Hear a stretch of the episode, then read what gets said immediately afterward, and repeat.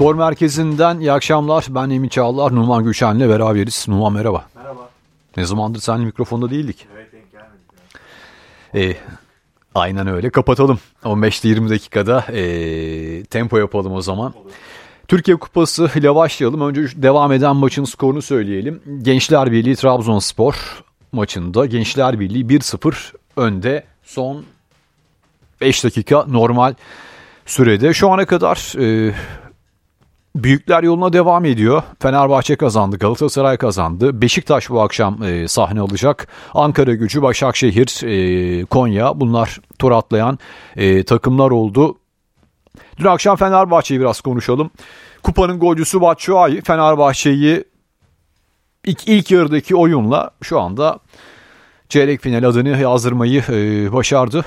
Ne diyorsun Batshuayi'nin kupaya odaklanmasını? Evet, ben de Batshuayi özelinde zaten konuşacaktım. Yani özellikle hem kupada hem de Avrupa'da oynadığı süreçte çok ciddi katkı verdi Batshuayi. Ve zaman zaman da aslında ligde de kullanılabilir mi diye düşünmüyor değil. İlk 11 için diyorsun değil mi? Yani konunun evet çok önemli, değerli işleri var. Fakat hani bazen hani hep de söylediğimiz belki bir B planı için Batshuayi'nin olduğu bir sistemde kupalarda kullanıldığı gibi kullanılabilir bence. Hem de Džeko'yu da zaman zaman, çünkü çok yoğun bir maç trafiği var. Ve yoğun bir maç programından geçecek Fenerbahçe ve rotasyonlu kadro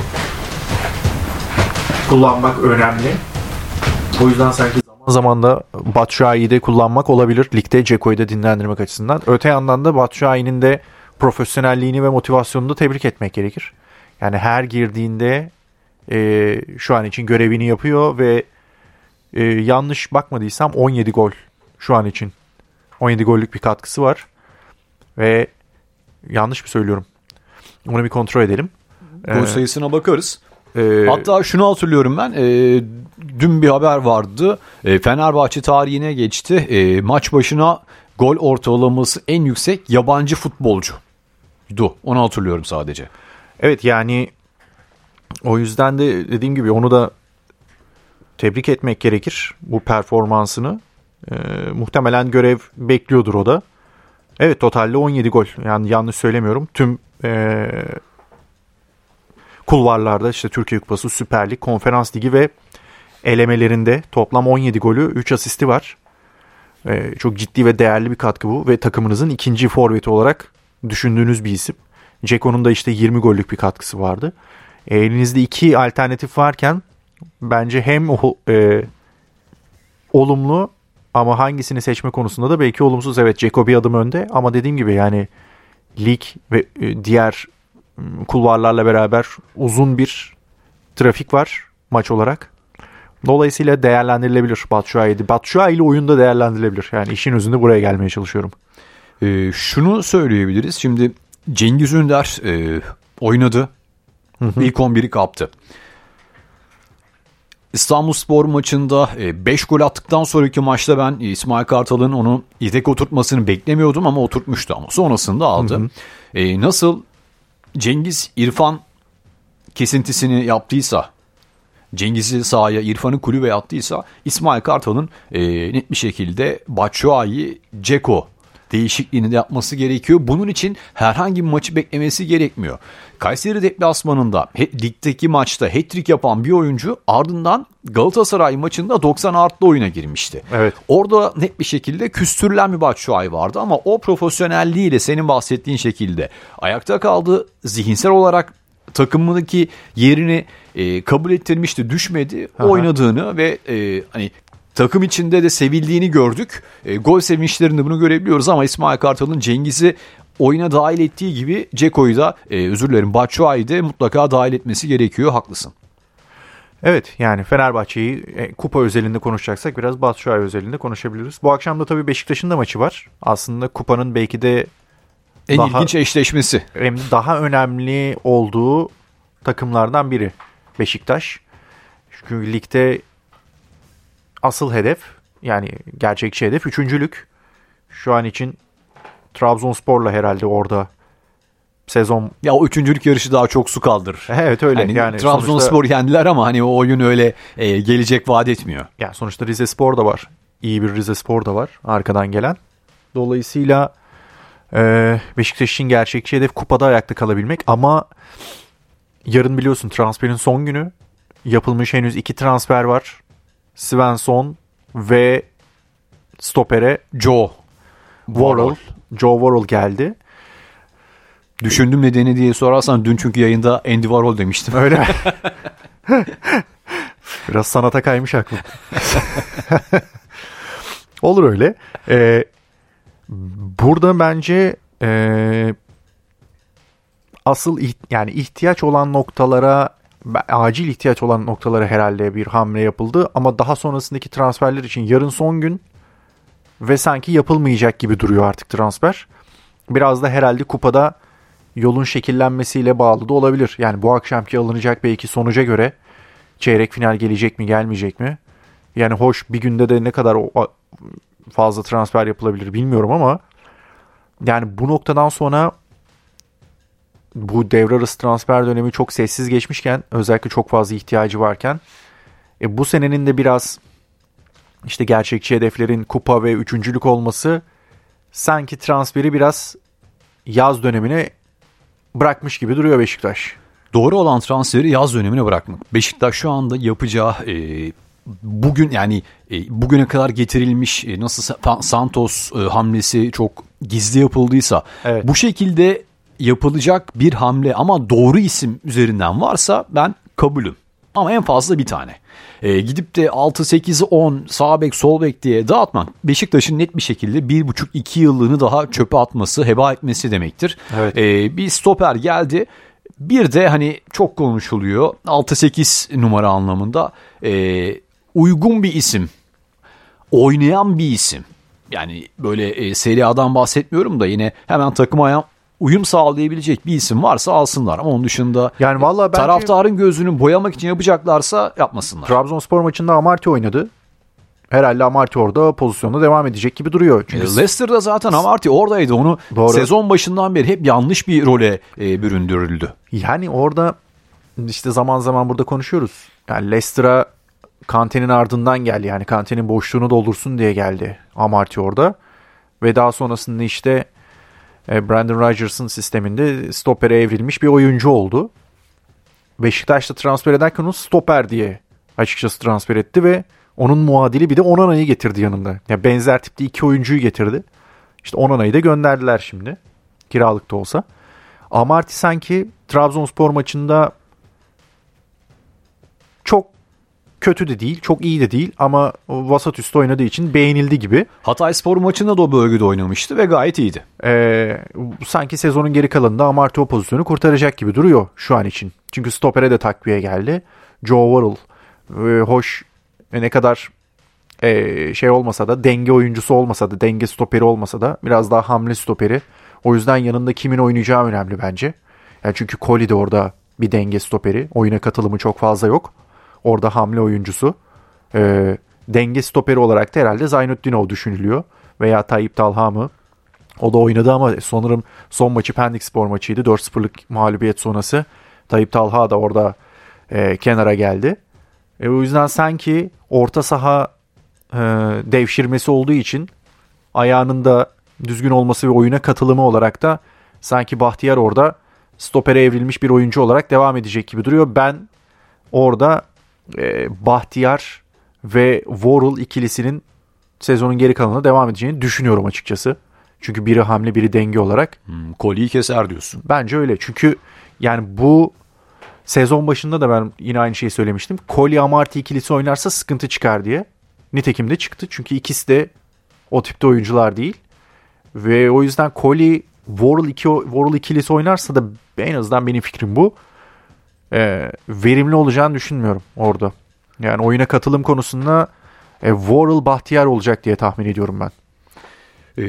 Demir Ege'yi de bir şekilde kullanıyor. Dediğimiz gibi ben olması için yapılan transferleri karşıyım. Şu anda tek hamle gibi gözüküyor. Yani Masuaku dönecek ki döndü. O elendi Afrika Uluslar Kupası'nda. Hani Abubakar elinizde zaten sol bek var. Bir şekilde affedilecek belli. Onu ben zaten söylemiştim burada.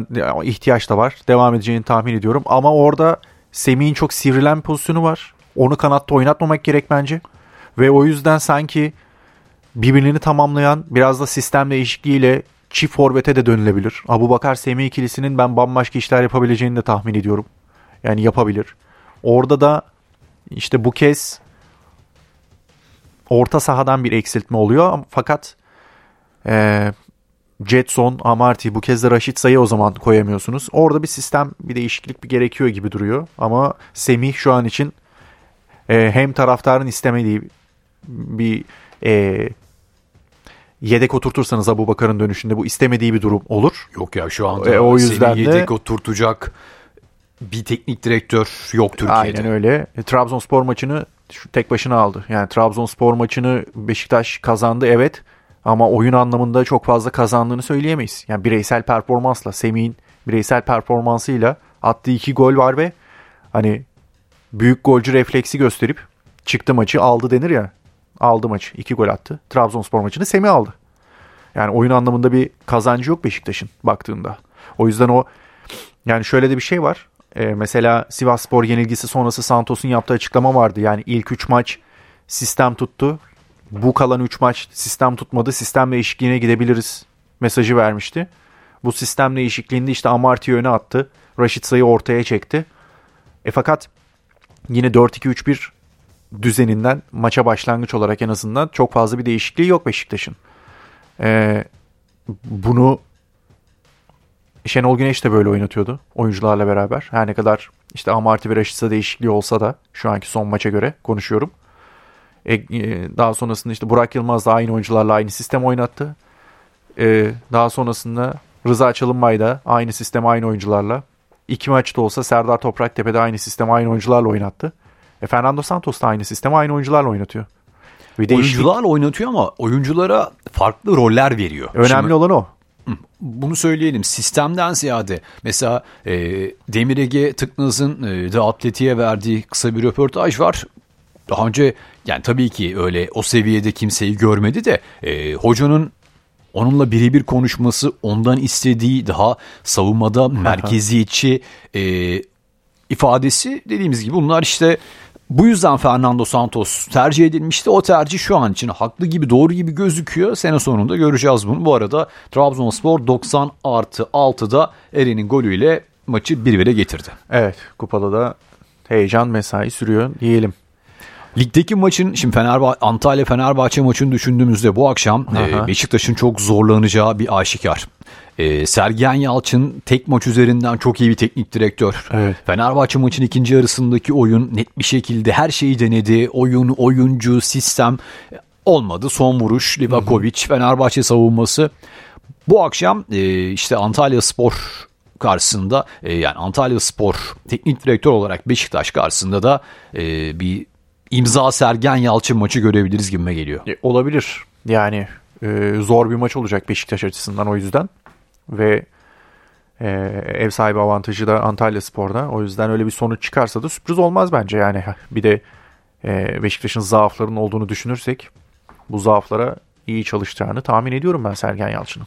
Bu akşam o yüzden umarız keyifli bir maç olur. Gençler Birliği Trabzon maçı 1-1 bitti. Uzatmalara gidecek. Onu da söyleyelim. Galatasaray'da da sol bek takviyesi oldu. Almanya'dan aldı. Hannover'den. Oyuncunun ismi neydi lütfen hatırlatır mısın? Körn'dü sanırım. Bu aralar çok Körn. Değişik isimde oyuncular geliyor. Evet. Körn geldi. Sağ bek ve sol bek ihtiyacı vardı. Uzun süredir konuşuluyordu zaten. Sağ bek Sergio Orié ile. Açıkçası Vinicius transferiyle beraber Körn'ün maliyetini bilmiyoruz ama Sergio Orié ve Vinicius'un toplamda 700.000 euroya mal etmesi de bir avantaj. Yani panik transferi veya elindeki parayı saçarak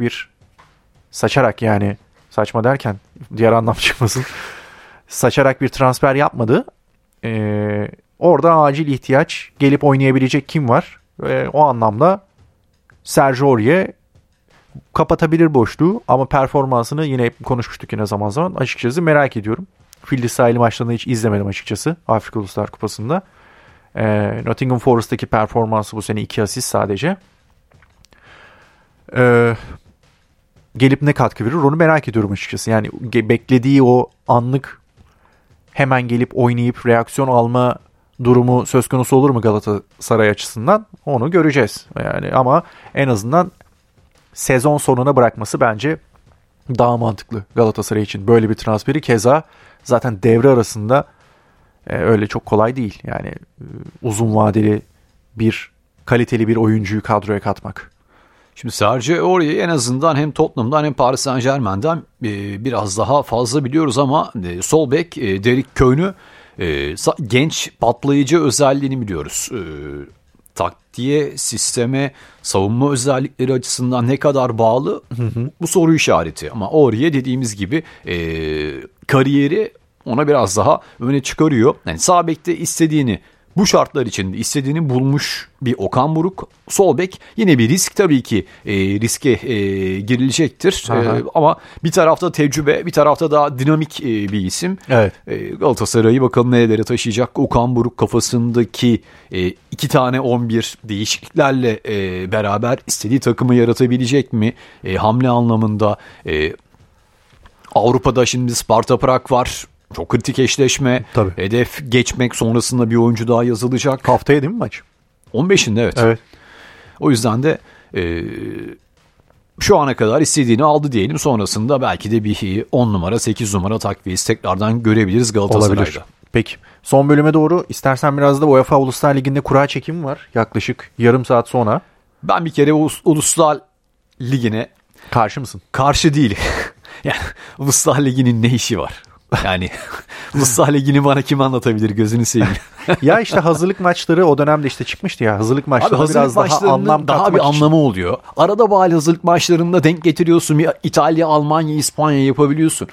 İşte burada da gelemeyeceğiz ki. Ama diyor ki işte burada kazan gel diyor. Kazanamıyoruz. Ama o ülkenin problemi.